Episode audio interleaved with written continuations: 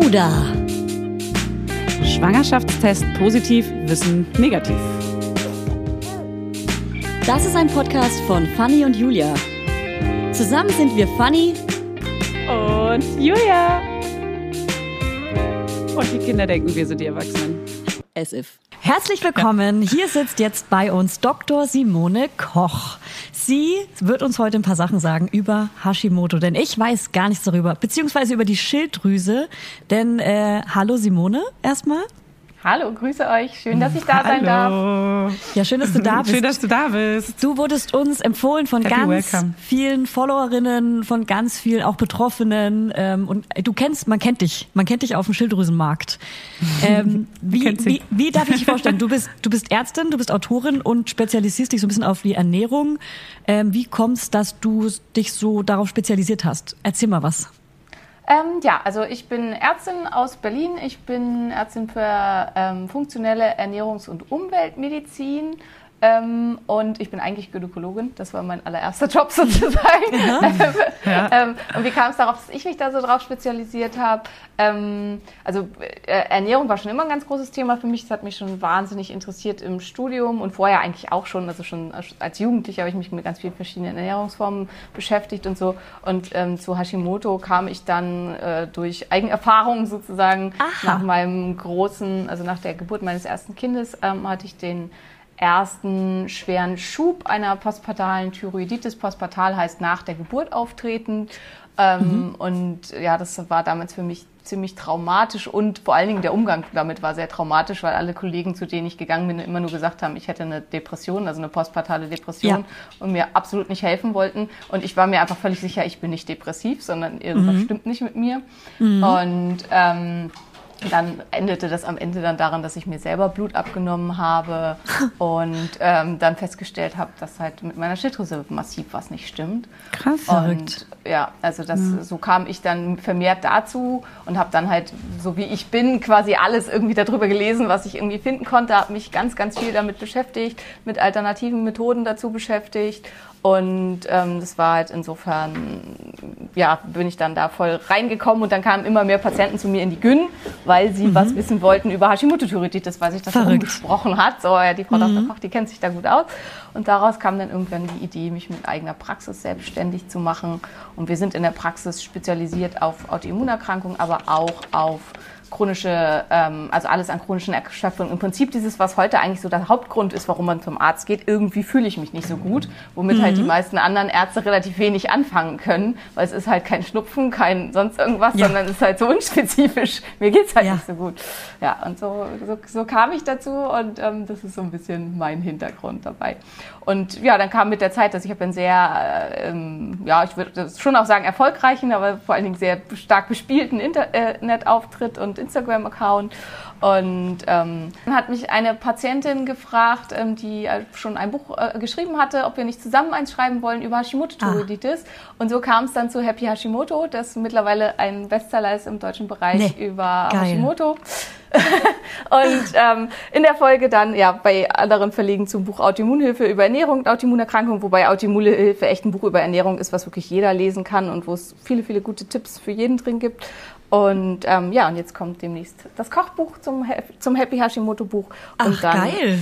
ein weiteres, das ist mega schlau, ja. sehr intensives über chronische Erkrankungen äh, Mitte des Jahres. Also meine Story sind, und wie es gelaufen ist. Das sind Good News für mich.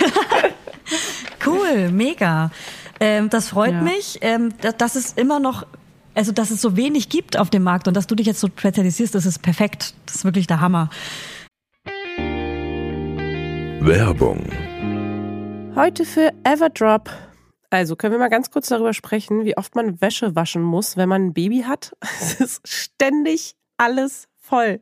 Andauernd. Überall in der Wohnung liegen Stapel von Wäschebergen und man kommt einfach überhaupt nicht mehr hinterher. Das, so geht's mir auf jeden Fall.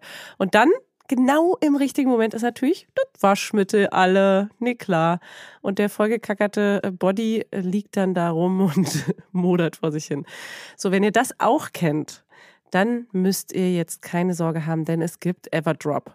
Das junge Unternehmen aus München hat es sich zum Ziel gesetzt, Einwegplastik und überflüssige Chemie aus den Haushalten zu verbannen. Neben Reinigern und plastikfreien Spülmaschinentabs, die übrigens gerade Stiftung Warentest-Sieger geworden sind, und alle herkömmlichen Brands geschlagen haben, gibt es auch Waschmittel. Das passt sich eurer Wasserhärte an und riecht richtig lecker und frisch nach Zitrone, Lavendel und Zedernholz. Und für die Babysachen nutze ich am liebsten das Sensitivwaschmittel, das ohne Enzyme, Duft- und Farb- und Konservierungsstoffe ganz besonders für empfindliche Haut geeignet ist. Alle Everdrop-Produkte könnt ihr entweder einzeln kaufen oder im flexiblen Abo.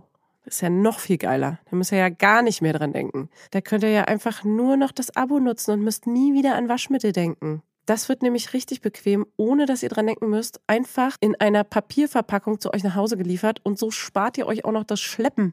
Schleppen mögen wir ja auch nicht, weil wir haben ja schon das Baby und die Kinder in einem Arm wahrscheinlich und den Rest in der anderen.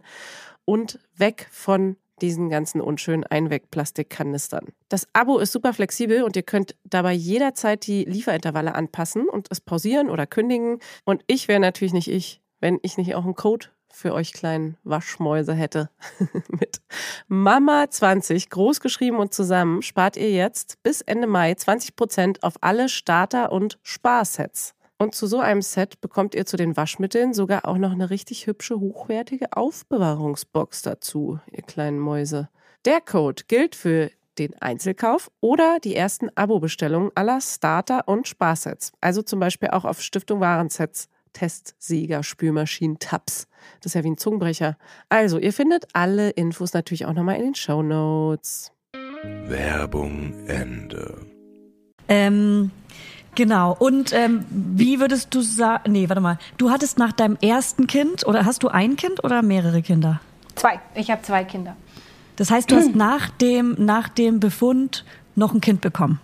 Genau, ich habe dann noch ein zweites Kind bekommen, hatte auch nach dem zweiten allerdings da nicht sofort, also nach meinem großen, nach meinem ersten Kind war das halt relativ sofort unmittelbar nach der Geburt. Bei der zweiten war ich ja vermeintlich ein bisschen schlauer, hatte mir dann mehr Hilfe gesucht, war schon darauf vorbereitet und so weiter. Und dann ist aber was passiert, wo ich nicht mit gerechnet habe. Nach dem zweiten musste ich dann ähm, sechs Wochen nach der Geburt des zweiten musste ich wieder als ähm, High-Intensity-Intervalltrainerin arbeiten, was ich damals viel gemacht habe, weil meine mm.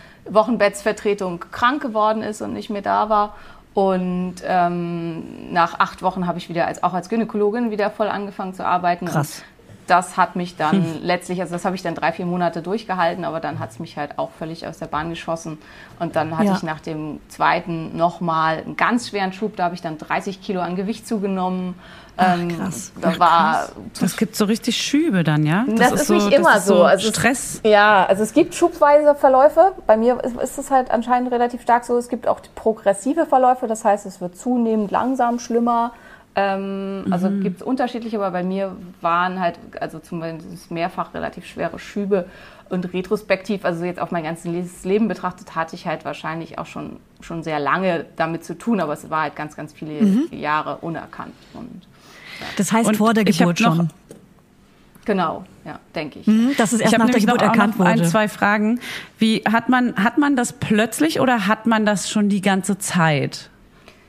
Also stellst du das, das fest und hattest es aber schon lange? Oder stellst du es fest und hast es halt wahrscheinlich so die letzten ein, zwei Jahre dann bekommen? Oder wo, wo, wie weiß man das? Gibt's beides? Also Ähm, ich, äh, also ich beschreibe das immer so, dass man sich das vorstellen kann wie, also wie ein Fass, so ein klassisches äh, Weinfass, äh, ähm, was es halt äh, früher gab, mit so Branchen an den Seiten und dann so Metallringen drumrum. Ähm, und je nachdem, wie die genetische Grundvoraussetzung ist, ist das Fass kleiner oder größer. Das heißt, wenn ich eine genetische Grundvoraussetzung habe, eine Hashimoto-Thyreoiditis irgendwann in meinem Leben zu bekommen, dann ist das Fass entsprechend klein. Und jedes Ereignis, was passiert, also stressige Ereignisse, Geburten, ähm, vielleicht der Tod eines nahen Menschen, ähm, sonstige Traumata, irgendwelche Erkrankungen, schwere Grippe, E B V-Infektion, sowas alles, das bringt immer Wasser ins Fass und wenn das Fass voll ist, dann läuft es mhm. über und dann äh, kommt die Erkrankung zum Tragen. Und es ist halt nicht Ach, so, dass krass. man sagen kann, Ähm, das war jetzt der, der Grund. Also der Grund war, dass ich so schnell wieder angefangen habe zu arbeiten oder so, sondern es war einfach das letzte bisschen, was das Fass zum Überlaufen gebracht hat.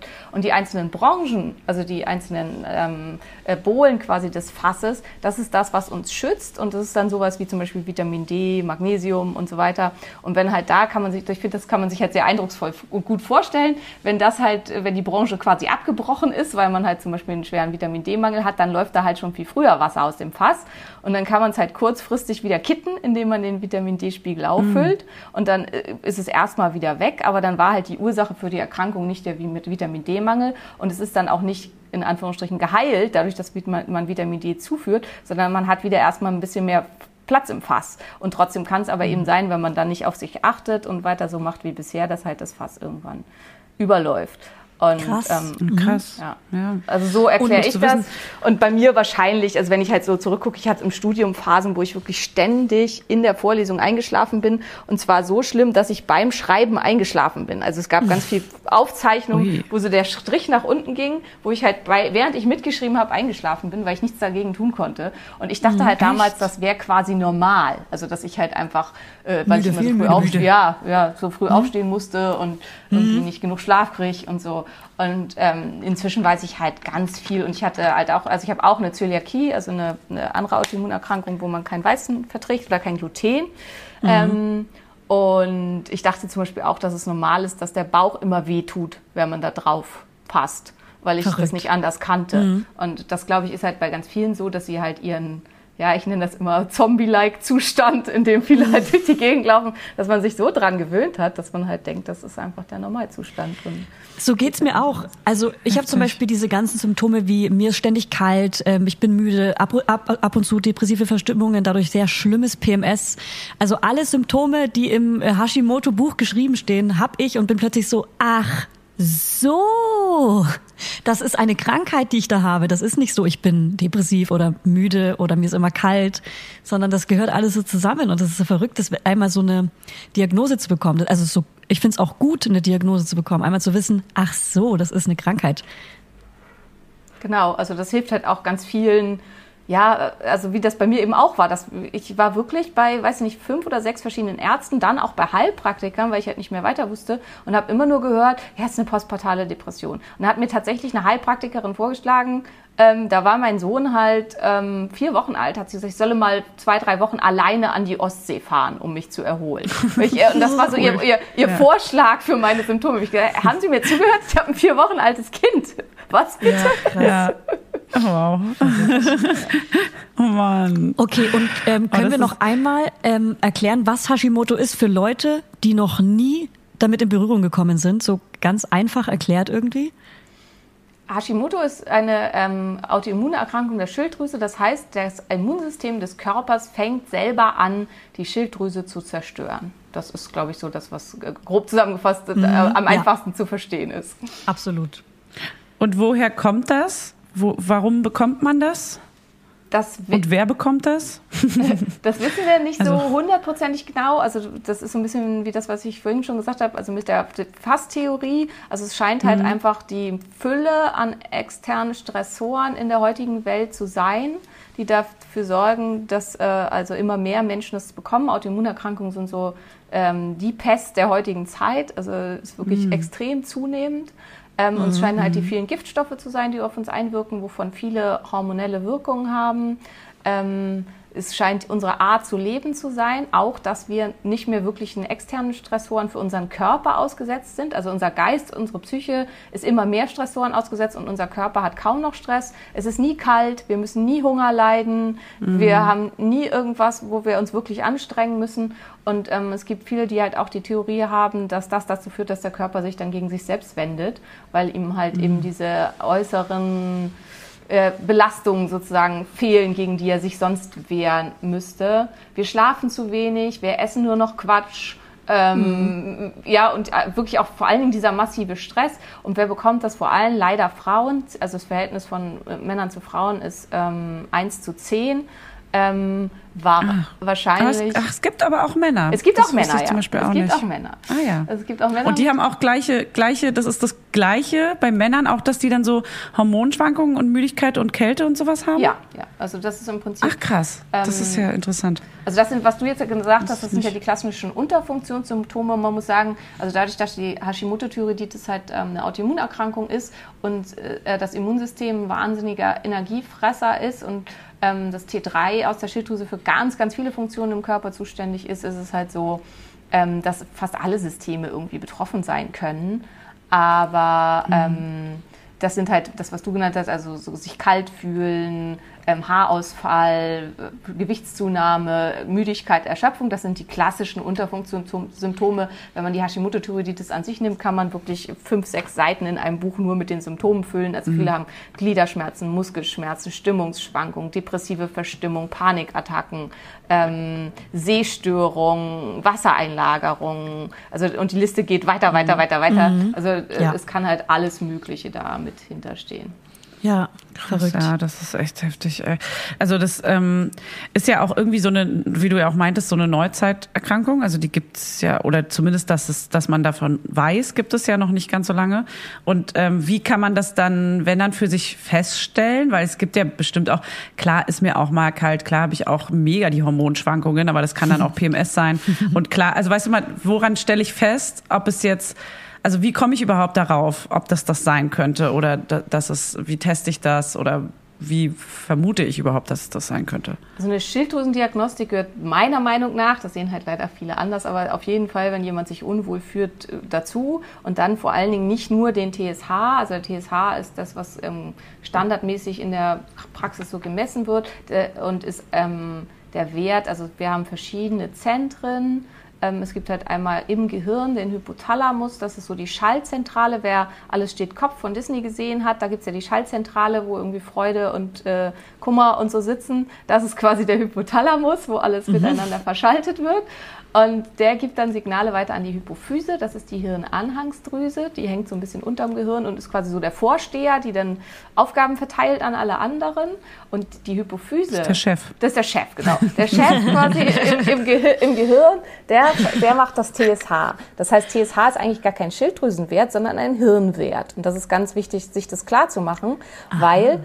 Wenn der Körper quasi gar nicht möchte, dass die Schilddrüse stark stimuliert wird oder so, kann der T S H völlig normal sein, obwohl die Schilddrüsenfunktion total schlecht ist. Ähm, und andersrum. Und deswegen ist es ganz, ganz wichtig, sich das klarzumachen, dass der T S H nicht die tatsächliche Funktion der Schilddrüse abbildet. Und das ist aber was, was sich leider noch nicht so rumgesprochen hat in der Medizin, beziehungsweise es hat viel leider auch was mit Kasseübernahme zu tun. Also die Kasse bezahlt mhm. halt üblicherweise nur den T S H.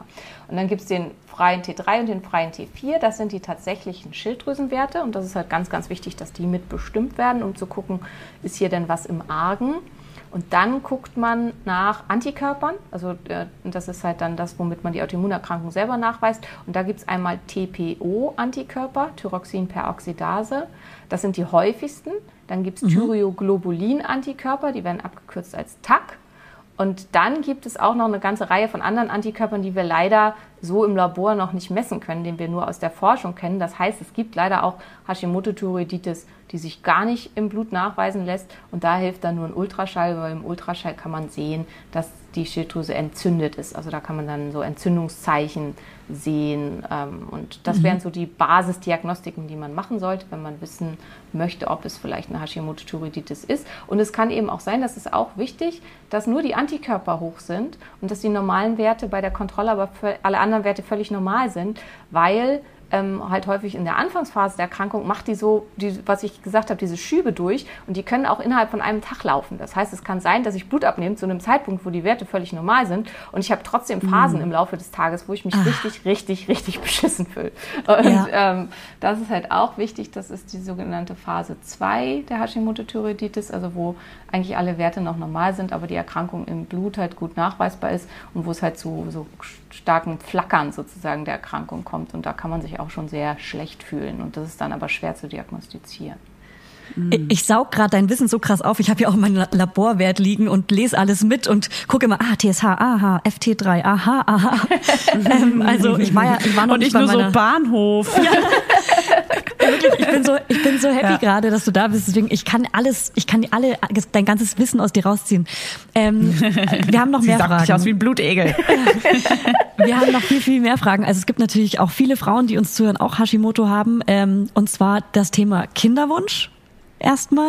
Aber, ähm, aber ich habe noch zu dem Thema vorher so, ganz kurz sorry. noch weiter, ähm, wie man das nämlich genau feststellt. Also du meinst natürlich, man nimmt dann Blut ab. Heißt, geht man dann zu seinem Frauenarzt oder zu seinem äh, Hausarzt? Oder ähm, wie ist so, so ein normaler Ablauf, wenn man vermutet, dass man da jetzt irgendwie mal rein gecheckt werden müsste? Gehört?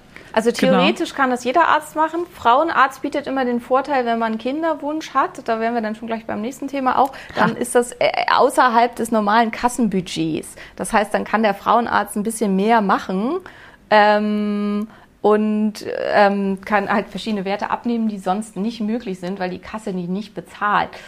Also das nur so als kleiner Hint, dass man halt sagen kann, man hat Kinderwunsch und dann ist da halt einfach labortechnisch mehr möglich. Weil das Problem ist, der Hausarzt kriegt so für die Basisdiagnostik tatsächlich nur den T S H bezahlt und deswegen sind viele nicht so willig, mehr abzunehmen. Und wer dann der, der dann unauffällig ist, dann machen sie halt oft auch nicht mehr. Oh, Frechheit. Mhm.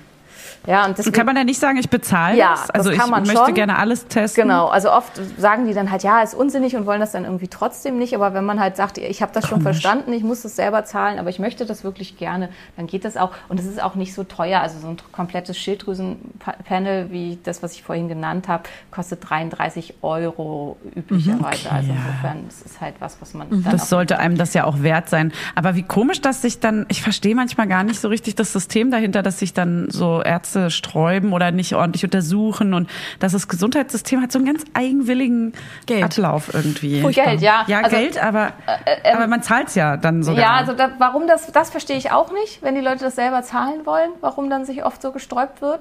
Aber ansonsten ist das, was vielen nicht so klar ist, also auch Ärzte unterliegen äh, dem sogenannten Wirtschaftlichkeitsparagrafen, der besagt, die Behandlung soll nur das Nötigste umfassen, um die, äh, die was wirtschaftlich am günstigsten ist. Und das Nötigste mhm. bedeutet, dass man gerade so überlebt und nicht, dass es einem super geht. Das sieht das, cool. das, sieht das Gesundheitssystem ja. tatsächlich Perfekt. nicht vor.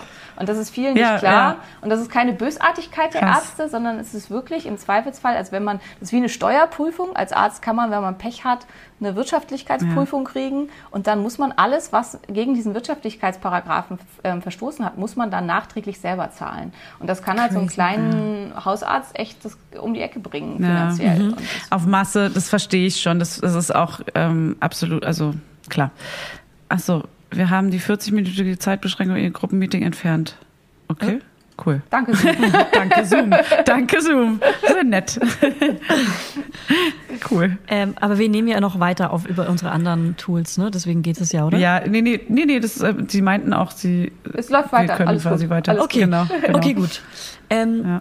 Bevor wir zum Kinderwunsch kommen, habe ich doch noch eine andere Frage, weil sonst, weil das Thema ist ja noch mal größer. Ähm, ich habe noch ein paar Hörerinnenfragen dabei und da habe ich gerade eine rausgefischt und zwar zum Thema, äh, wie stark kann Hashimoto die Stärke der Periode beeinflussen? Habe das Gefühl, dass meine Periode so viel stärker und schmerzhafter geworden ist äh, und P M S, hello? Oder hat das was mit anderen hormonellen Prozessen zu tun im Körper? Das würde ich auch gerne wissen, weil ich habe das Gefühl, dass mein P M S viel schlimmer ist als bei anderen, dass ich wirklich eine schwere Depression habe, kurz vor meiner, kurz vor meiner Periode.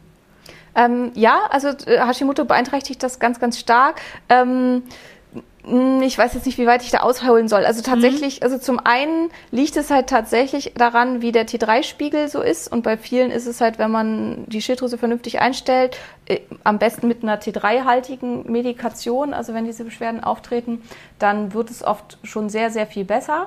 Also das ist das, das eine. Also die Schilddrüse hat direkten Einfluss, die unsere ähm, Haupt hormonellen Organe, also der Eierstock, ähm, die Schilddrüse und die Nebennierenrinde, die beeinflussen sich alle ganz stark gegenseitig. Und wenn eins nicht richtig funktioniert, funktionieren die anderen auch nicht mehr gut. Mhm. Und ähm, der Eierstock hat ganz viel T drei Rezeptoren, also für das freie Hormon der Schilddrüse, das aktive Hormon der Schilddrüse. Und die Schilddrüse hat ganz viel Rezeptoren für Östrogen. Und dadurch beeinflussen die sich halt sehr stark gegenseitig. Also hier liegt einer der Gründe. Und der andere Grund liegt da, warum auch Frauen so häufig Hashimoto bekommen. Ähm, durch die hohen Östrogenmengen, die wir haben, ähm, muss viel mehr in der Leber entgiftet werden. Also Östrogen muss tatsächlich auch über Wege, wo sonst Giftstoffe drüber laufen, entgiftet werden. Und ähm, die, bei der Hashimoto-Thyreoiditis laufen die oft nicht gut und ähm, haben oft Schwierigkeiten mit dem Abbau. Und dann kommt es zum Anfall sogenannter toxischer Metaboliten. Das sind Abbauprodukte des Östrogens, die sehr stark noch wie Östrogen wirken, die normalerweise, wenn alles sauber läuft, nicht anfallen sollten. Ähm, und ähm, das kann dann halt auch mit diese Beschwerden auslösen, weil die halt noch äh, ähnlich stark oder sogar noch stärker wirken als Östrogen und dann eben diese starken ähm, Symptome mitmachen können. Also sowohl starke mhm. Blutungen als auch vor allen Dingen psychisch. Also die wirken, die werden auch als Katecholöstrogene bezeichnet. Das heißt, die wirken einerseits wie Östrogene und andererseits wie Stresshormone. Und das kann halt mhm. schon mal dafür sorgen, dass man ja ein bisschen gaga ist zu bestimmten Zeiten des Zyklus. Ach. Ja, scheiße. Und das bekämpft man mit Medikamenten? Also du, was bekommt man, wenn man äh, Hashimoto hat? Bekommt man dauerhaft Medikamente?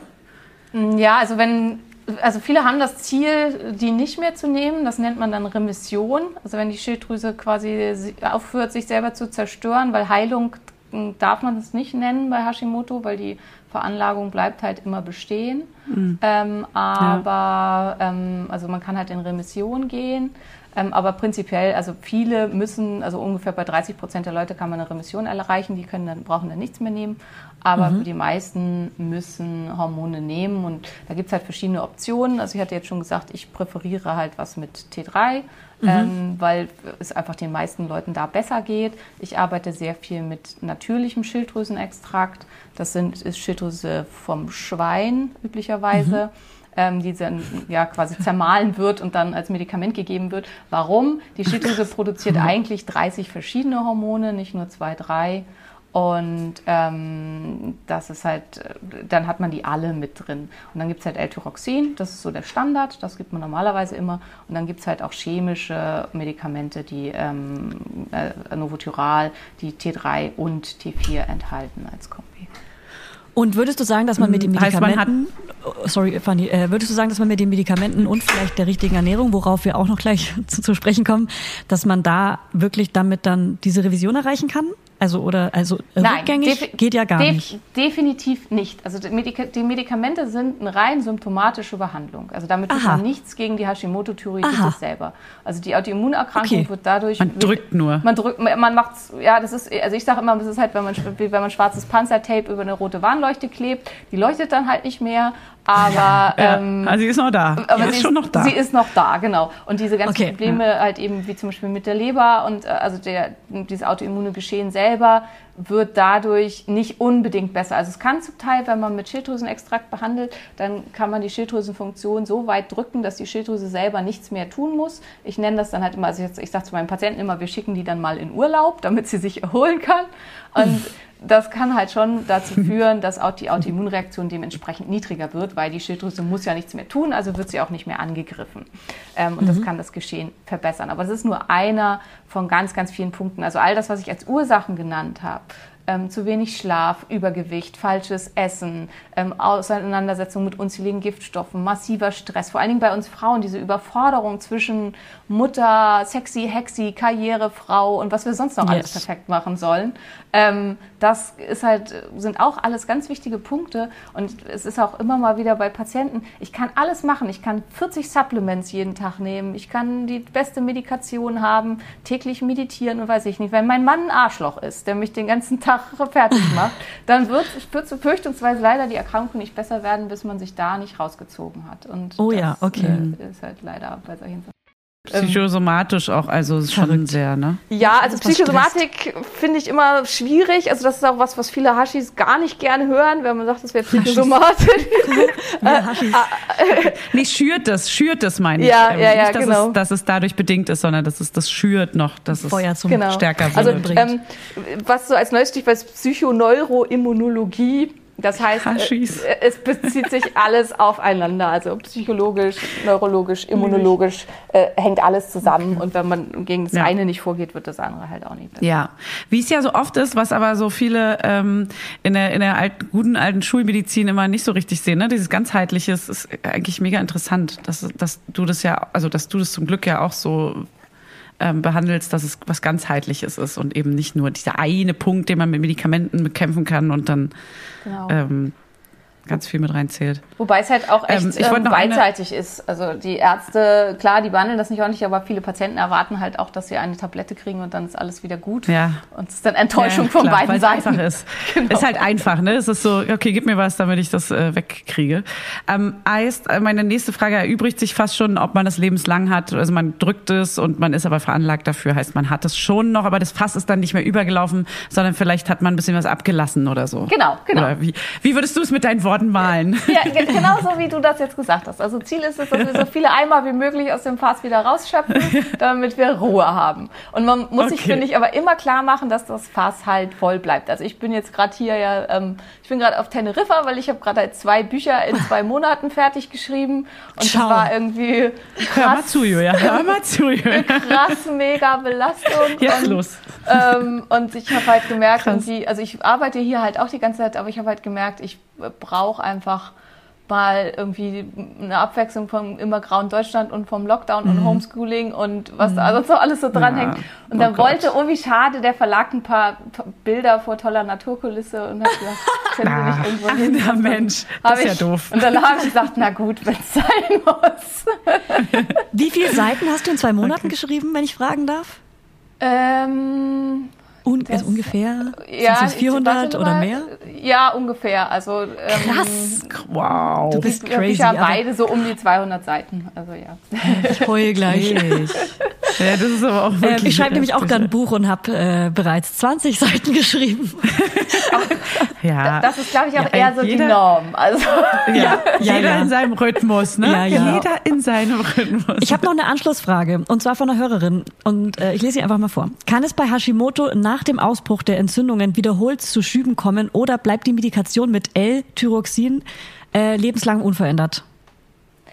Definitiv nicht. Also alles Mögliche kann eine Medikationsänderung nötig machen. Also erstmal zum Beispiel Gewichtsabnahme oder Gewichtszunahme. Ähm, mhm. Also ich, ich sage immer, eine große Wohnung braucht halt mehr Energie zum Beheizen als eine kleine. Das können die meisten sich gut vorstellen. Und wenn man halt, ähm, also ich konnte zum Beispiel, für mich war der entscheidende Schritt, um meine Medikamente absetzen zu können, ich nehme seit zweieinhalb äh, Jahren keine mehr, war diese dreißig Kilo, die ich zugenommen hatte, wieder abzunehmen. Dann war die Wohnung halt wieder viel kleiner. Und hm. dann konnte meine etwas kleine Schilddrüse, also die halt durch die Schübe einfach nicht mehr so groß ist, wie das normal wäre, reicht aus, um die nunmehr kleine Wohnung zu beheizen. Und ja. also das ist zum Beispiel ein ganz wichtiger Punkt. Und sehr stressige Phasen bedingen halt auch, dass man mehr braucht. Schwangerschaft bedingt, dass man deutlich mehr braucht. Also Schwangerschaft und Stillzeit erhöht den Bedarf um dreißig Prozent. Also Ach, das ja. ist ganz, ganz wichtig, da dicht dran zu bleiben. Und ähm, unser Körper, also normalerweise schwanken unsere Werte halt ganz, ganz stark. Deswegen fühlt man sich eben auch mit einer externen Medikation leider nie so gut, wie wenn die Schilddrüse das selber macht. Weil ähm, wenn ich jetzt zum Beispiel beschließe, Sport zu machen und laufen zu gehen, dann wird T drei deutlich nach oben gefahren. Wenn ich äh, in eiskaltes Wasser gehe, dann wird T drei deutlich nach oben gefahren, um meinen mhm. Körper zu beheizen. Ähm, wenn ich faste, dann wird T drei ganz drastisch nach unten gefahren, weil ähm, Insulin und ähm, Schilddrüsenhormone auch miteinander agieren und ah, ähm, der Körper...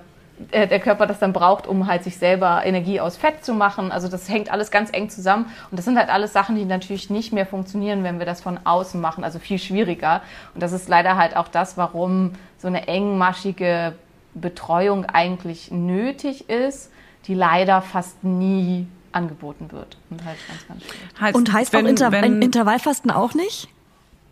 Ähm, doch. Aber ähm, man sollte halt sehr auf sich achten. Also, und wenn man sich, wenn man eh schon viel Stress hat, also wenn man Phasen hat, in denen man sehr gestresst ist, dann würde ich in den Zeiten mal vom Intervallfasten abrücken.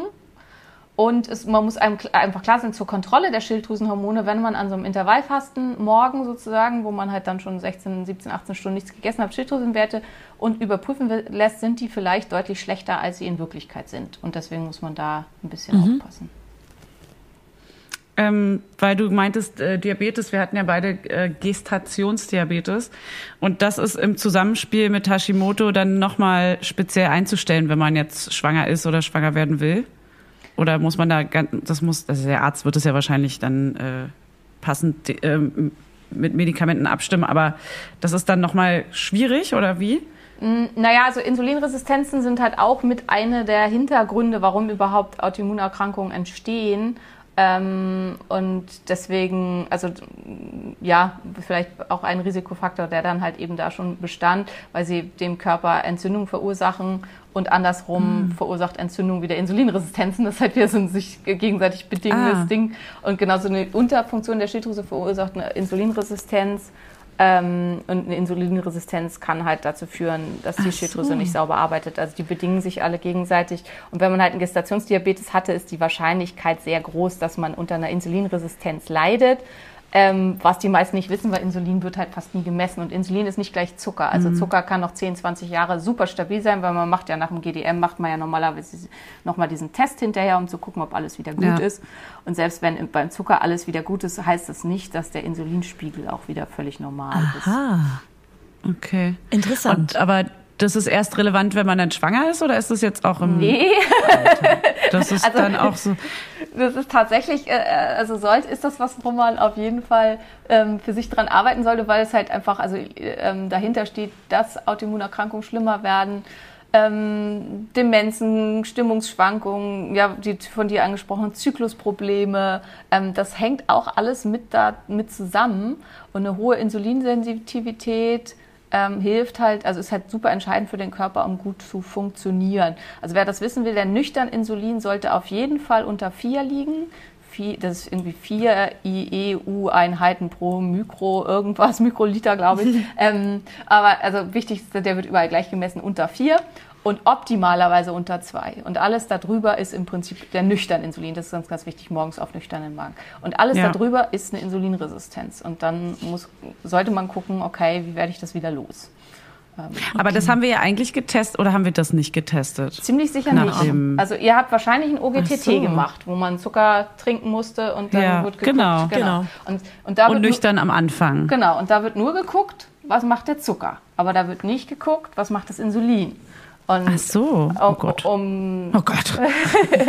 um halt, und, also ziemlich sicher, also da wird halt nur geguckt, besteht auch hinterher noch ein Diabetes. Und der besteht dann Gott sei Dank nicht. Ja. Aber das heißt halt nicht, ob man, also sagt nicht aus, ob man noch insulinresistent ist oder nicht. Ah, das muss man ja dann mal machen. Macht man das dann, kann man das beim Frauenarzt einfach fragen? Können Sie, können Sie mal Ja, Insulin im Prinzip schon. Also der wird halt wahrscheinlich lassen. verwundert gucken und ähm, ja. äh, denken, oh, schon wieder so ein nerviger Patient, der so eigene Ideen hat. Ja. Aber ähm, also vielleicht lässt er sich halt drauf ein und macht das mit. Also, und aber wie, woher wüsste ich jetzt, wenn mein Insulin nicht in Ordnung ist? Kann ich auch, das sind auch so Stimmungsschwankungen oder irgendwie ja, verschiedene. Also klassische. Symptome. Ich weiß ja immer nicht, woher was, ob das ja, jetzt. Ja, das ist halt das Problem. Klar habe ich Stimmungsschwankungen wie Sau. Aber weißt du, so, ob, ja, ob, ja, ja. ist das jetzt was Ernstzunehmendes oder soll ich da was testen oder nicht?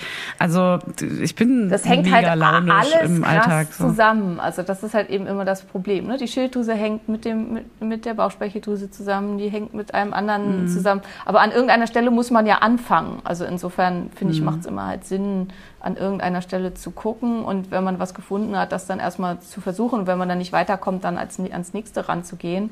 Ähm, und okay. was sind die Symptome? Ja, Stimmungsschwankungen, Wassereinlagerung, hartnäckige Gewichtszunahmen, wo man sich, äh, vor allen Dingen am Bauch, die man sich vielleicht auch nicht so richtig erklären kann. Mhm. Ähm, das ähm, habe ich. ähm, Ja. Viel auch so, also gestresst, so unnötig gestresst sein, Problem lang, also wenn man nicht so richtig ohne Essen, vor allen Dingen ohne Kohlenhydrate auskommen kann, also dass man dann schnell hangry ist, wie das so bezeichnet wird. Mhm. Ähm, ja. ja, Zyklusgeschichten, ganz, ganz viel, ähm, so kleine Hautanhängsel, so am Hals und unter den Achseln, Fibroma pendulans heißen die, das kennen manche auch, das sind auch Zeichen von der Insulinresistenz. Bluthochdruck, wenn es halt nachher schon ein bisschen schlimmer wird. Und das Lipoproteinämien, also das mit den Blutfetten, was nicht so richtig äh, funktioniert, Cholesterin zu hoch und so. Das wären so klassische Symptome. Aber wie gesagt, also da hängt halt auch alles Mögliche noch mit dran. Ja, okay. Okay, dann kommen wir jetzt aber zum Kinderwunsch, oder? Seid ihr einverstanden? Ja, nur noch eine Prozentfrage. Wie viel äh, Anteil der Frauen äh, haben, haben Hashimoto? Statistisch was kann man zehn Prozent. So, ja. Die Dunkelziffer okay. ist wahrscheinlich höher. Also viele, muss man sagen. Okay. Crazy. zehn Prozent. Meine Frauenarzt hat es Volkskrankheit genannt. Ja, hat er auch recht. Leider. ja. ja. Okay, dann jetzt aber Kinderwunsch, bitte. Fanny, bist du wirklich bereit? Ich bin bereit. Ach, du willst ein Kind. Aha. Ich bin bereit. ähm. Ich bin bereit zu empfangen. Ja. Befruchte mich. Also ist es mit Hashimoto wirklich schwieriger, ähm, ein Kind zu bekommen, schwanger zu werden? Ähm, jein. Also bei den, man muss sagen, bei den allermeisten, weil zum Teil kursiert da ja auch echt, man könne nicht schwanger werden mit Hashimoto und mhm. solche Geschichten, das ist Quatsch. Also das ist einfach Quatsch. Quatsch. Und sehr viele Hashimoto-Patienten äh, werden einfach sofort und problemlos schwanger. Also mhm. ich, wie gesagt, also ich habe halt auch, also meine beiden Kinder sind beide im ersten Versuchszyklus entstanden. Äh, das war völlig, völlig unproblematisch. Ähm, und so geht es halt auch ganz, ganz vielen. Es kann aber sein, wenn Hashimoto eben starke Auswirkungen hat auf den Hormonhaushalt, dass es schwieriger ist. Und ähm, also die Autoimmunerkrankung ist eben ja auch, wie ich das gesagt habe, ein, ein Symptom von ganz mhm. vielen anderen Sachen, die nicht richtig mhm. laufen. Ein Symptom schlechterer Leberfunktion, ein Symptom einer Insulinresistenz, ein Symptom einer Östrogendominanz. Und ja. diese ganzen Geschichten, die können tatsächlich den Kinderwunsch beeinträchtigen und dazu führen, ähm, dass es halt schwieriger wird, schwanger zu werden. Mhm. Ähm, aber grundsätzlich, also und wenn, die, wenn man noch in der Hypothyreose ist, also wenn man eine Schilddrüsenunterfunktion hat. Eine Schilddrüsenunterfunktion kann schwanger werden stark beeinträchtigen, aber das sollte eigentlich der Frauenarzt wissen, dass halt jemand mit, äh, mit einer Schilddrüsenunterfunktion, der Kinderwunsch hat, wirklich strikt eingestellt werden muss, damit er dann mhm. eben zügig und gut schwanger werden kann. Okay, das heißt, die Person bekommt dann Hormone, die von denen du gesprochen hast, und damit kann man dann besser schwanger werden. Genau, also und wenn man normal, also wenn man mit L-Tyroxin arbeitet, ist das Ziel ein T S H un, um und bei eins. Also das ist das Ziel zum Schwangerwerden. Und das ist äh, ganz, ganz wichtig, dass das halt auch wirklich eingehalten wird, weil das die Chancen, schwanger zu werden, massiv verbessert. Okay. Und müsste man dann etwas einnehmen, also dass man ja sowieso so Folsäure oder irgendwas, gibt es noch so Tipps, was man so als ohne Arzt schon mal ähm, vorsorglich vielleicht mehr oder weniger nehmen sollte? Also ein Punkt ist, aber das ist äh, ein bisschen, also die meisten Hashimoto-Patienten kriegen geraten, sie sollen kein Jod nehmen. Tatsächlich, und das basiert auf Daten aus England. Tatsächlich ist die englische Bevölkerung vielfach überjodiert. Das gilt aber leider überhaupt nicht für die deutsche Bevölkerung. Ah. Also es gibt da Folgestudien zu von der Schilddrüsengruppe aus Bielefeld und Professor Feldkamp, die sehr eindrucksvoll zeigen konnten, dass die Deutschen eigentlich alle, also die deutschen Hashimoto-Patientinnen eigentlich scheinbar alle einen Jodmangel haben. Und Jod ist halt mhm. auch super entscheidend für den Eierstock. Ohne Jod kann der Eierstock nicht richtig arbeiten. Und dementsprechend sollte halt zumindest der essentielle Tagesbedarf an Jod gedeckt werden. Das sind so hundertfünfzig Mikrogramm Jod am Tag. Und dann ist ganz, ganz wichtig, wenn ich das extern zu mir nehme, dass nur fünf bis zwanzig Prozent aus der Nahrung zu, äh, aufgenommen werden über den Darm. Das ah. heißt, wenn ich eine Kapsel nehme mit hundertfünfzig Mikrogramm Jod, dann kann es halt sein, dass davon ähm, nur fünf Prozent überhaupt in mir ankommen. Und das ist dann halt ah. weiterhin viel zu wenig ist. Und das ist ganz, ganz wichtig. Also da kann ich sehr empfehlen, also entweder mh, aus meiner Zeit aus bei der Autoimmunhilfe, wo ich nicht mehr bin, aber meine Kurse gibt es halt noch, ähm, gibt es das ähm, Wissenspaket Jod ähm, und Jod und da ist halt Schwangerschaft und Stillzeit und so auch ein wichtiges Thema und Jod und Schilddrüse ein wichtiges Thema, ähm, um sich da halt einfach so ein bisschen zu informieren, weil viele haben diese ganz dolle Angst vor Jod, mhm. was halt von den Ärzten auch sehr geschürt wird, was hinsichtlich ja. Kinderwunsch super kontraproduktiv sein kann. Ähm, genau, ah. und dann war deine zweite Frage, war Folsäure. Ganz viele Leute mit Autoimmunerkrankungen haben eine Mutation, die heißt M T H F R Mutation, wo Folsäure, also so klassische Folsäure, die sonst irgendwo drin ist, nicht richtig verstoffwechselt werden kann. Und die wird dann vom mhm. Körper umgebaut in wieder so Stoffe, die eher toxisch sind und vor allen Dingen neurotoxisch sind, das heißt nicht gut fürs Gehirn. Ähm, Und dementsprechend würde ich, wer Hashimoto-Thyreoiditis hat, würde ich immer davon abraten, normale Folsäure zu nehmen. Also auch so dieses Folio aus der Apotheke oder so ist halt normales Folat. Mhm. Also normales ist gut, weil eigentlich ist es synthetisch, ne? Es ist rein künstlich hergestellt, was, was es in, in der mhm. freien Natur einfach nicht gibt. Sondern man sollte ein aktiviertes Folat nehmen, eine aktivierte Folsäure und die heißt dann Methylfolat oder fünf Methylfolat oder Kaliummethyl irgendwas oder so. Also äh, Calciummethyl meine ich. Ähm, also da gibt es verschiedene Formen. Also was muss man da in der Apotheke sagen? Ähm, ja, in der Apotheke wird's halt schwierig. Also mhm. am besten, man kauft sowas nicht in der Apotheke, weil mhm. also insgesamt würde ich von dem Kauf von Nahrungsergänzungsmitteln in der Apotheke abraten, ähm, weil alles, was da verkauft werden muss, muss durch ein Zulassungsverfahren und darf dann nicht mehr geändert werden. Das heißt, wenn da irgendein Beistoff drin ist, der eigentlich nach heutiger Sicht totaler Mist ist, müsste das völlig neu zugelassen werden. Und deswegen macht man das zum Teil nicht. Bei, äh, also macht man das ganz viel nicht, weil es wahnsinnig teuer wäre. Nahrungsergänzungsmittel mhm. würde ich tatsächlich immer irgendwo bestellen oder so. Also weil man kommt billiger weg und man kriegt viel bessere Präparate. Also ich okay. arbeite viel und gerne mit Naturtreu und Nat- Naturtreu hat auch ein echt tolles ähm, Kinderwunschpräparat und jetzt äh, stelle ich gerade fest, dass ich glaube, es heißt Mutterfreude, aber ich sage es euch gleich. Aber da ist zum Beispiel Methylfolat und so drin. Ähm, Das ist wirklich super schön, weil es halt sehr gut zusammengesetzt ist. Also und ist das für Kinderwunsch oder auch für Schwangerschaft?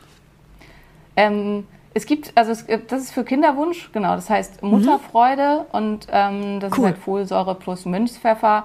Ähm, das ist halt, ja, es ist für Kinderwunsch. Mhm. Cool, das okay. werden wir in die Shownotes packen. Gut, sehr gut. Eine Frage noch, weil es zum Thema gehört, wenn, ähm, weil ich habe auch eine Freundin, die hat Hashimoto, die nimmt die Pille.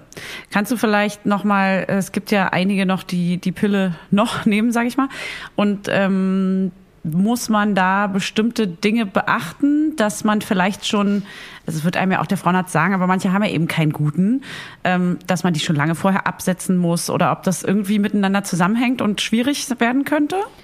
Hängt ganz stark miteinander zusammen, ähm, ist da jetzt auch das, also würde sehr weit, äh, da müsste ich sehr weit ausholen, also könnten wir schon eine ganze Stunde nur darüber reden. Also okay. wer, wer das, wer das interessiert, wen das interessiert, also okay. wer, ich habe da schon diverse Interviews halt auch zu gegeben und ich habe letztes okay. Jahr ganz viel Posts zur Pille geschrieben und Ähm, warum das problematisch ist. Also bei Hashimoto würde ich grundsätzlich von der Pille ganz, ganz dringend abraten, ah, ähm, ja. weil sie, das, sie nimmt Gesch- die, glaube ich, noch. Ganze, das Geschehen massiv verschärft. Ähm, die Pille verursacht dem Körper chronischen Stress, das ist einfach so, das lässt sich auch nicht schönreden. Ähm, mhm. Und der für, kann halt mit dazu beitragen, dass die Erkrankung schlimmer wird oder zumindest oh. halt nicht, nicht weggehen kann. Ähm, und ähm, es ist halt auch durch diese Lebersachen, also was ich vorher gesagt habe, dass man es halt viel schwerer abbauen kann, kann es halt bei einer Hashimoto-Thyreoiditis sein, dass es viel länger dauert, bis sich ein normaler Zyklus wieder einstellt. Darauf sollte man halt auf jeden Fall vorbereitet sein und deutlich also gucken, dass man sich halt einen relativ langen Zeitraum lässt. Weil bei manchen dauert es wirklich bis zu zehn Monate, bis sich alles wieder normal einstellt. Und, bei, und manche brauchen wirklich einfach auch Hilfe. Also manche schafft, das schafft der Körper nicht alleine, die brauchen Unterstützung. Da sollte man B-Vitamine vor allen Dingen nehmen, ähm, mhm. äh, verschiedene andere Mineralstoffe, also Magnesium hier ganz vorne, ähm, um halt den Körper dabei zu unterstützen, weil die Pille sorgt dafür, dass der Körper massiv an Nährstoffen verli- verliert. Die Pille ist ein Nährstofffresser und ähm, deswegen mhm. kann es sein, wenn man die Pille absetzt, dass äh, zu, zusammen mit der Hashimoto-Thyreoiditis, die halt ein massiver Nährstofffresser ist, ähm, dass es dann einfach nicht reicht, um den normalen Zyklus wieder anzuschmeißen und dann braucht man manchmal ein bisschen Hilfe. Ich hasse welches Verhütungsmittel, ja, welches Verhütungsmittel empfiehlst du, wenn man Hashimoto hat? Ich empfehle tatsächlich N F P, also natürliche Familienplanung. Äh, N F P hat immer noch irgendwie einen schlechten Ruf, obwohl das halt äh, überhaupt nicht ähm, ja. begründet ist. Vernünftig durchgeführte N F P hat einen Pearl-Index von null Komma neun, das ist genauso gut wie die Pille. Ach, krass. Ähm, es gibt inzwischen so tolles Equipment da, also es gibt zum Beispiel den Trackle, das ist halt, der ist so groß wie ein Tampon, wird vaginal eingeführt, misst da die Temperatur, Ähm, wertet das alles aus, leitet einen an, was man sonst noch bestimmen muss. Also man muss ja auch ähm, den Zervixschleim und die Zervixkonsistenz untersuchen lernen, aber das führt der einen halt auch an alles ran, sodass es wirklich dann sehr, sehr safe ist. Hat natürlich als Nachteil, dass man an den fruchtbaren Tagen andersweitig verhüten muss und das ist halt das, was viele mhm. nicht mögen. Ähm, das heißt halt ja. dann Kondom. Kondom dann. Genau, ja. oder Diaphragma oder Portiokappe, ah, ja. also das sind halt auch Möglichkeiten. Ähm, sind alle Ach, ungefähr echt, gleich ja? sicher. Du bist dann, okay, naja, das ist auch interessant. Das habe ich jetzt noch nicht so gehört von der Frauenärztin. Die meisten sagen dann, ja, gibt ja einige andere Kurse. Ich habe zum Beispiel die Kupferspirale, aber irgendwie ein bisschen gruselig finde ich es im Nachhinein jetzt trotzdem, dass die so eine kleine Entzündung da verursacht und ich deswegen nicht schwanger werden kann. Genau, das, das ist halt auch der Punkt, der hier nicht so ja. klar ist. Also man macht halt, man ja. löst ein Entzündungsmilieu aus. Und ähm, ja. die Frage ist halt, wenn ich schon eine chronisch entzündliche Erkrankung habe, möchte ich meinem ja, Körper genau. einen weiteren chronischen Entzündungsherd zufügen. Und krass, da würde komisch, ich halt ja. ganz klar sagen, nein. Also und ich hatte selber auch ein Jahr lang die Kupferspirale Und ähm, ja, man, man blutet einfach stärker, man hat mehr Schmerzen, was die Kupferspirale halt auch, worüber, worüber cool. die wirkt, ist, ähm, die macht halt dieses Entzündungsmilieu und tötet, dadurch kommen ganz viele Lymphozyten, also die wandern dann ein in dieses Entzündungsmilieu und wenn dann Spermien kommen, dann machen die Lymphozyten die platt und töten die. Ähm, das, das klingt nach Krieg. Das ist der Krieg, genau, Krieg. Und ähm, das ist halt... In mir tobt ein Krieg, so fühlt sich, das fühle ich mich auch oft, ehrlich gesagt. Und ähm, wenn das nicht funktioniert, und das ist was, was viel, wo die Frauenärzte eigentlich nie drüber aufklären, was auch daran liegt, dass wir das nicht lernen, was schlimm ist, ähm, wenn das nicht funktioniert, wird man trotzdem schwanger. Und dann wirkt die halt darüber, dass sich das befruchtete Ei nicht einnisten kann, weil diese entzündete Gebärmutterschleimhaut halt ein, ein feindlicher Ort ist. Gleich. Und dann wird's halt abgeschossen. Und das bedingt, dass man halt so nach krass. zweieinhalb Wochen eine krass starke Blutung kriegt, wo, wo man halt gar nicht checkt, was ist denn jetzt los, bitte. Aha. Ähm, Na toll. Ich stoße je, jeden Monat ein halb, halbes Baby ab, oder was? So, so ungefähr. Und das bringt einen natürlich hormonell auch total aus der Spur. Also man ist dann halt ja, völlig daneben. Ja. Und ähm, ist halt... und Also oh Gott, ich, ich will sie sofort rausnehmen. Ich, ich hatte das halt auch ein, paar, auch ein paar Mal und ähm, wenn man das halt selber dann zuordnen kann, dann weiß man halt auch, woran das liegt, also was das Problem ist. Und ach, wo ich halt gesagt habe, nee. Und das ist halt auch, ja, also der Grund, warum die katholische Kirche die ablehnt, aber also der Grund, warum ich die ablehne, weil es halt für die Frauen einfach eine krasse Belastung ist. Ne? Man verliert wahnsinnig viel Blut, man ist psychisch völlig aus der Spur. Und, äh, oh Gott, das halt erklärt so einiges gerade. Das öffnet mir gerade komplett die Augen, weil das mal. Ja. Ich habe manchmal nämlich so richtig, also als ich verblute ja, manchmal genau. gefühlt. Ja. Oder kriege ich einfach, hätte ich sonst ein Kind bekommen vielleicht oder was? Wahrscheinlich. Also das ist ja. ja. ja. Das, das, ja, weil ich habe natürlich zu den fruchtbaren Tagen Sex, weil da ja. habe ich ja auch mehr deswegen, Bock drauf. Deswegen hat man ja die Scheißspirale einsetzen lassen. Ja. Oh Gott, ich will sie sofort rausnehmen lassen. Ja. Aber natürliche Familienplanung, da habe ich echt auch ein bisschen Schiss. Und mal, also wir reden jetzt, schweifen gerade ab kurz, aber es ist gerade so interessant, weil mhm. man hat schon irgendwie ein bisschen Schiss vor dieser natürlichen Familienplanung. Weil man, ja, man das ist halt auch, das wurde ja auch jahrelang, also einmal natürlich in der Propaganda für die Pille, wurde uns halt äh, intensivst ja. indoktriniert, dass wir quasi nicht in der Lage sind, für uns selber zu sorgen. Scheißpille. und, und, und dann ist halt auch, also natürlich nur Kalendermethode oder irgendwie sowas funktioniert auch nicht, keine Frage. Und ein Restrisiko. Also nicht nur mit der App, nicht nur über die App. Nicht gehen, nur über die App, genau. Und ein Restrisiko, okay, das ist halt auch, bleibt natürlich immer, aber bei jeder Art der Verhütung, außer man lässt sich die Gebärmutter rausnehmen. Und ähm, ja. das ist halt oh. auch, also auch, ich meine, wie viele Tropikinder gibt das? Also das ist halt, die Pille ist auch nicht hundert Prozent. Das sind Tropikinder. Trotz Pille. Ach so. Ach so, Tropi. Tropi. Das könnte von meiner Mama kommen. Ich liebe, ich liebe so, wie auch die Pidana. Ich liebe es, die Pille danach. Pidana. Pidana. Genau. Frauenärzte sind nicht so kreativ. Oh, schön. Geil. Ähm, dann kommen wir noch mal ganz kurz zurück wow. zum Thema. Also Kinderwunsch, wir haben jetzt natürlich nur oberflächlich angesto- angestochen, genau wie jetzt mit den Verhütungen, aber es ist gut und informativ. Gehen wir noch mal ganz kurz in die Schwangerschaft mit Hashimoto. Ähm, wie ist es da? Hat, muss man da get, äh, Angst haben, dass die ersten drei Monate nicht rumgehen oder wie ist es da? Hast du da Erfahrungswerte? Ähm, ich bin kein Freund von Schönreden, leider ja. Also dass die, die Rate für äh, Fehlgeburten und ähm, Frühaborte ist erhöht, ähm, wenn nicht alles optimal läuft. Und dann sind wir bei, wieder bei dem, was ich vorhin gesagt habe. Also statistisch gesehen erhöht sich der Bedarf in der Frühschwangerschaft um dreißig Prozent an Schilddrüsenhormonen. Das heißt, es sollte eigentlich mit dem Eintritt der Schwangerschaft die Schilddrüsenmedikation angehoben werden. Und wenn man einen Therapeuten hat, der das mit einem vernünftig macht und der den T S H wirklich auch ganz regelmäßig überprüft und ähm, auch die anderen Werte nach Möglichkeit und halt einen da perfekt einstellt, ähm, weil das ist ja immer nur Statistik, ne? Es kann sein, dass für dich nur zehn Prozent sind und für den nächsten vierzig, ähm, dann äh, ist die Wahrscheinlichkeit nicht erhöht. Was noch hinzukommt, ist, dass viele Schwierigkeiten haben mit einer Gelbkörperhormonschwäche zusammen mit dem Hashimoto-Thyreoiditis und dann kann es sehr, sehr hilfreich sein, die Frühschwangerschaft mit Progesteron zu unterstützen.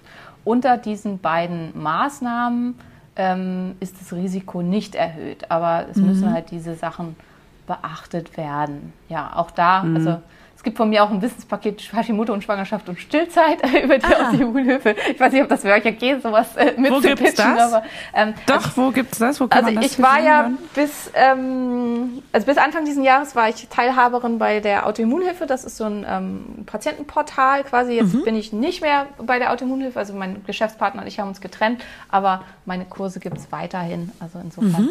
kann man da. Das heißt ah, Online-Kurse also, oder wie oder wie ist das dann? Was ist das ja, genau? also es sind so genau, es sind so Online-Kurse, also die Wissenspakete sind im Prinzip, wie der Name sagt, Wissenspakete, das sind halt Videos von mir, das sind immer so zehn, zwölf Stunden Videomaterial zu einem Thema. Krass. Ah, cool. Okay, das werden wir das auf jeden Fall mal irgendwo einbinden bei uns in die Shownotes, weil da gibt es bestimmt einige, die da sehr großes Interesse dran ja. haben. Vor allem zehn Prozent der Frauen halt tatsächlich. Und dann die, die alle gerade schwanger sind, das ist schon nicht wenig. Ne? Das, also es betrifft schon echt viele. Ja. Und wenn die jetzt aber so ein bisschen Panik bekommen, ähm, was rätst du denen, wenn die nicht so einen mega guten Frauenarzt haben, der das nicht so richtig betreut, der irgendwie, weißt du, dass man einfach so... mal einen Tipp bekommt, was man dann macht, wenn man schwanger ist? Ganz, ganz schwierig, weil ich kann jetzt ja auch niemandem raten, mhm. selbstständig seine Medikation zu erhöhen. Und da bin ich auch kein Freund von, weil das ja. muss dann ja mhm. auch kontrolliert werden. Ja. Ähm, und ich weiß, gute Frauenärzte sind schwer zu finden. Deswegen ist das halt mhm. echt, ähm, ja, also im Zweifelsfall sich einfach umhören im Freundeskreis und so, wie zufrieden ähm, einfach Freundinnen und so mit ihren Frauenärzten sind und sonst auch wechseln. Ja. Weil ähm, mhm. das ist halt super wichtig. Und halt ganz, ganz wichtig, es kann halt auch sein, dass einfach alles völlig problemlos geht. Also ja. wir sind erstaunlich widerstandsfähig. Also der Mensch an du, sich und man Frauen kennt natürlich man, man kennt natürlich als Ärzten vielleicht auch viele Negativfälle, weil man einfach natürlich die mitbekommt. Die anderen gehen vielleicht einfach, die laufen ja so nebenher und die bekommt man vielleicht auch nicht so zu hören, zu sehen, oder? Kann man das so sagen? Ja, stimmt. Wobei, äh, also ich bin halt, ich arbeite ja sehr, sehr wissenschaftlich und wenn ich was sage, dann basiert das meistens auf irgendeiner Studie. Okay. Und ja, okay. ähm, ja, also das Miscarriage-Risiko ist etwa vierzehn Prozent erhöht, also das ist leider so. Okay. Aber Okay. Aber das ist ja eine, eine, eine angenehmere Zahl, als wenn man jetzt denkt, das ist bei fünfzig Prozent der Frauen ja, irgendwie absolut, mega schwierig. Absolut. Aber vierzehn Prozent, äh, hey, darauf können wir uns einigen. Sehr gut. drauf. Da nehmen wir die Hand drauf. Okay. Und, okay, und äh, deine Kurse kann man dann aber auch an, also du kann, man kann mit diesen Kurs machen und du unterstützt einen auch so ein bisschen mit Rat und Tat und stehst einem beiseite, wenn man irgendwie... Nein, nein. Ähm, also wie, wie gesagt, ich bin halt auch nicht mehr drin in der Autoimmunhilfe und deswegen, also die, das ist halt, das sind Sachen, die ich erstellt habe, aber ich habe damit quasi nichts mehr zu tun. Also weder beantworte ich da noch irgendwelche Fragen noch, ähm, also ich bin halt nicht mehr Teil dieser Firma und dementsprechend. Ähm, okay, aber weil du meintest deine Online-Kurse oder deine Kurse meintest du, glaube ich? Das Videomaterial genau, die, ist schon da. Genau, es sind, sind Kurse, die man ah. quasi selbst macht. Also wo, also es ist rein ah. alles äh, aufgezeichnet ohne Tutorials. Äh, ja, sozusagen, genau. Ja, genau, okay. genau. Also wer, wer mich In, persönlich greifen will und halt Sachen von mir quasi persönlich hören will und ah, so, ja. ähm, ist mein Instagram-Account die beste Adresse. Also das ist so das. Und ich habe jetzt auch meine eigene Homepage, wo ich halt anfange, eigenes Material auch mit drauf zu tun und so. Aber insgesamt ist bei Ärzten, ähm, wir dürfen laut Berufsrecht nichts zu Einzelfällen sagen außerhalb eines Behandlungsverhältnisses. Deswegen mhm. ist halt Ähm, ja. äh, und das ist leider was, was auch, also wenn man, wenn einem ein Kollege dumm kommen will, dann äh, wird halt gegen einen quasi äh, agiert, ohne dass man da groß Chance hat, sich zu wehren. Und mhm. ich hatte das halt auch schon mal und dementsprechend, also ich beantworte keine Fragen per E-Mail oder per Instagram-Nachricht ja. oder so zu Ja, ja, ja, das kennen wir von unseren Hebammen, das ist echt immer schwierig. ja. ähm, okay, dann wollte ich nochmal ganz kurz das Thema Ernährung anschneiden. Ähm, ja. Sonst haben wir die wichtigsten Themen quasi einmal angeschnitten. Ja. Wir haben den Kuchen angeschnitten. Apropos Kuchen. ähm, ich habe hier eine Hörerin-Frage und dann können wir noch mal ein paar andere Fragen kurz durchgehen. Sie fragt, ist es zwingend notwendig oder ratsam, auf Gluten, Milchprodukte, Soja, Alkohol zu verzichten oder macht die Dosis das Gift? Und sie sagt auch, dass sie nach zwei Gläsern Wein am Abend, und so geht's mir auch, am nächsten Tag den Kater des Todes hat, den Kater des Todes hat und ob das auch ja, mit Hashimoto zusammenhängt. Das ist Alter. Aber nach zwei Gläsern? Du bist alt. Echt? Also, äh, das sind ganz viele Fragen auf einmal. Muss ich zwingend ja. auf die Sachen verzichten? Nein, nur wenn du wirklich empfindlich darauf reagierst. Ich würde jedem empfehlen, das am Anfang zu tun und dann nach und nach die einzelnen Sachen wieder einzuführen und wenn man sich unsicher ist, tatsächlich testen zu lassen. Ähm, mhm. Weil da auch immer gefragt wird, was testen? Also hinsichtlich Gluten sind es Gliadin und Transaminase, Antikörper, die sollen optimalerweise im Stuhl getestet werden, weil der Darm ist ja der Ort des Geschehens. Und für alle anderen Unverträglichkeiten würde ich Lymphozyten-Transformationstests empfehlen. Die kürzen sich ab L T T. Nur damit man mal, das mal gehört hat, I G G-Tests, das ist das, was normalerweise so angeboten wird, davon würde ich abraten. Jetzt einfach mal mhm. so ganz kurz zusammengefasst. Wer wissen will, warum und so weiter, muss mir leider mhm. folgen. Ich erzähle da immer ja. ab und zu mal ja. was. Stimmt. Also Doktor Ähm. Simone Koch auf Instagram.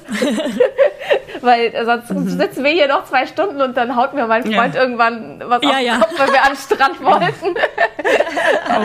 und, und zerrt oh. mich an den Strand. Ähm, äh, ja, also weil, also zum Beispiel für mich, das finde ich halt immer so, so als Beispiel. Ich habe äh, Zöliakie, das ist halt auch erst im Rahmen der Hashimoto-Thyreoiditis diagnostiziert worden.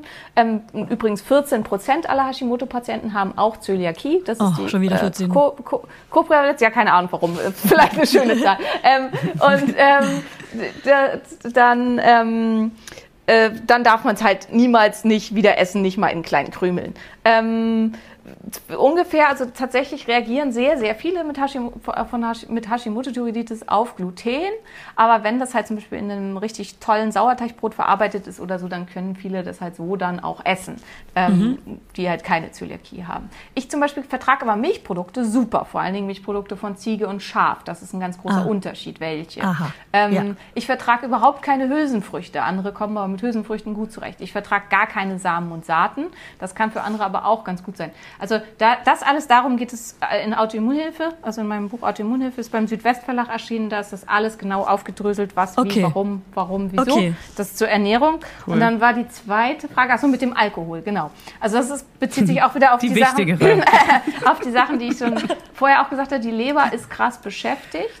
Ähm, bei der Hashimoto-Thyreoiditis mit meistens halt Östrogendominanzen, Insulinresistenzen, Sachen, die nicht so gut funktionieren. Ähm, Und äh, oft kommt noch eine Histaminkomponente dazu, weil der Darm spielt auch meist eine große Rolle. Wenn der Darm entzündet ist, kann er Histamin nicht vernünftig abbauen. Ähm, und dann kann, also das kann halt auch mit zu einem schwereren Kater beitragen. Ähm, und ist durch die Hashimoto laufen halt auch die ganzen Entgiftungsprozesse langsamer. Und dementsprechend fällt mehr, also wovon man Kater kriegt, ist Ameisensäure, ähm, Acetaldehyd. Und ähm, das ist die zweite, also äh, Alkohol wird in zwei Phasen entgiftet. Und nach der ersten Phase fällt halt Acetaldehyd an und das macht den Kater, wenn die zweite Phase nicht richtig sauber läuft. Und bei Hashimoto-Thyreoiditis ist die zweite Phase halt oft verlangsamt und dann hat man mhm. den Kater des Todes. ähm, ich kenne das auch, war bei mir auch so, ist inzwischen nicht mehr so. Ich weiß jetzt nicht, Aha. ob das der erstrebenswerte Punkt sein sollte, aber wenn man, jo, wenn man wieder jo. quasi komplett genesen ist und es einem super Spaß. geht, dann kann man auch wieder mehr als zwei Glas Wein trinken. Aha, du bist unsere Zukunft. Okay, cool. Ähm, danke, danke. Dann, dann lass, entlassen ja. wir dich an den Strand und äh, folgen dir auf Instagram, damit wir äh, wissen, wie du dich ernährst und dir alles nachmachen. Ich habe dir schon sämtliche Mehl, Mehle und so nachgekauft. Na klar. Sehr gut. Ich habe deine, hab deine Gutscheincodes alle schon verwendet. Super. Hat mir sehr viel Spaß gemacht. Ich hoffe, äh, euch ja. auch. Ja, ja, ja, ja, mega. Ja. Also wir sagen ja. erstmal ganz kurz Tschüss zu den Laudinators und du bleibst kurz dran. Tschüss, Laudis. Tschüss, Laudis. Haschis. Ihr kleinen Haschis. Tschüss, Haschis. Tschüss.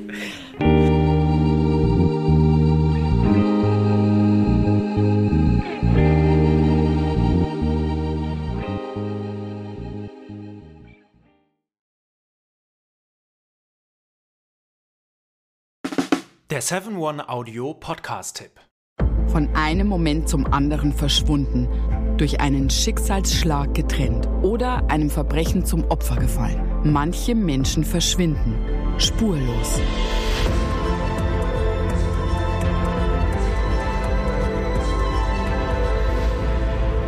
Hallo, ich bin Julia Leischig und in meinem Podcast Spurlos erzähle ich zusammen mit meinem Lieblingskollegen Michael Strasser jede Woche spannende, manchmal rätselhafte, manchmal emotionale Fälle von verschwundenen Menschen. Genau, seit achtzehn Jahren suchst du schon vermisste Menschen äh, weltweit und in dieser Zeit haben wir über siebzigtausend Zuschriften gekriegt. Alles Menschen, die um Hilfe bitten. Viele Fälle davon konnten wir noch nicht erzählen. Spannende, mysteriöse Fälle, emotionale Fälle und die wollen wir hier im Podcast erzählen. Und bei uns kommen auch vor allem die Betroffenen selbst zu Wort. Wir sind also ganz nah an den Fällen dran und natürlich sind diese Fälle und Geschichten alle wahr und von uns recherchiert. Wir erzählen da zum Beispiel von spektakulären Zwangsadoptionen, von einer Mutter, die zum Einkaufen geht und nie wiederkommt, von einem vermissten Fall, der sich als großer Betrug entpuppt und wir sprechen über Geschwister, die durch einen grausigen Mord getrennt wurden. Manche dieser Fälle werden von uns gelöst, manchmal bitten wir euch um eure Hilfe und manche Menschen werden wohl für immer spurlos verschwunden bleiben. Ja, und wenn ihr wissen wollt, wie es jeweils ausgeht, sollte spurlos eure feste Podcast-Verabredung werden. Und ich werde natürlich dich, Julia, immer um deine persönliche Meinung, deine Einschätzung mhm. zu jedem Fall fragen. Ja, und äh, wir reden auch über hinter den Kulissen. Ja. Ich habe da so einiges zu erzählen, auch über dich, ne? Ja, auch über dich, Julia. Es kommt alles auf den Tisch. Ja, deine Sachlichkeit, dein Technik-Shaming mir gegenüber. Julia, ich weiß sehr viel über dich. Ich weiß noch mehr über dich. Über all das werden wir auf jeden Fall sprechen. Das heißt, es wird auch auf dieser Ebene sehr interessant. Ich hoffe, wir hören uns bei Spurlos.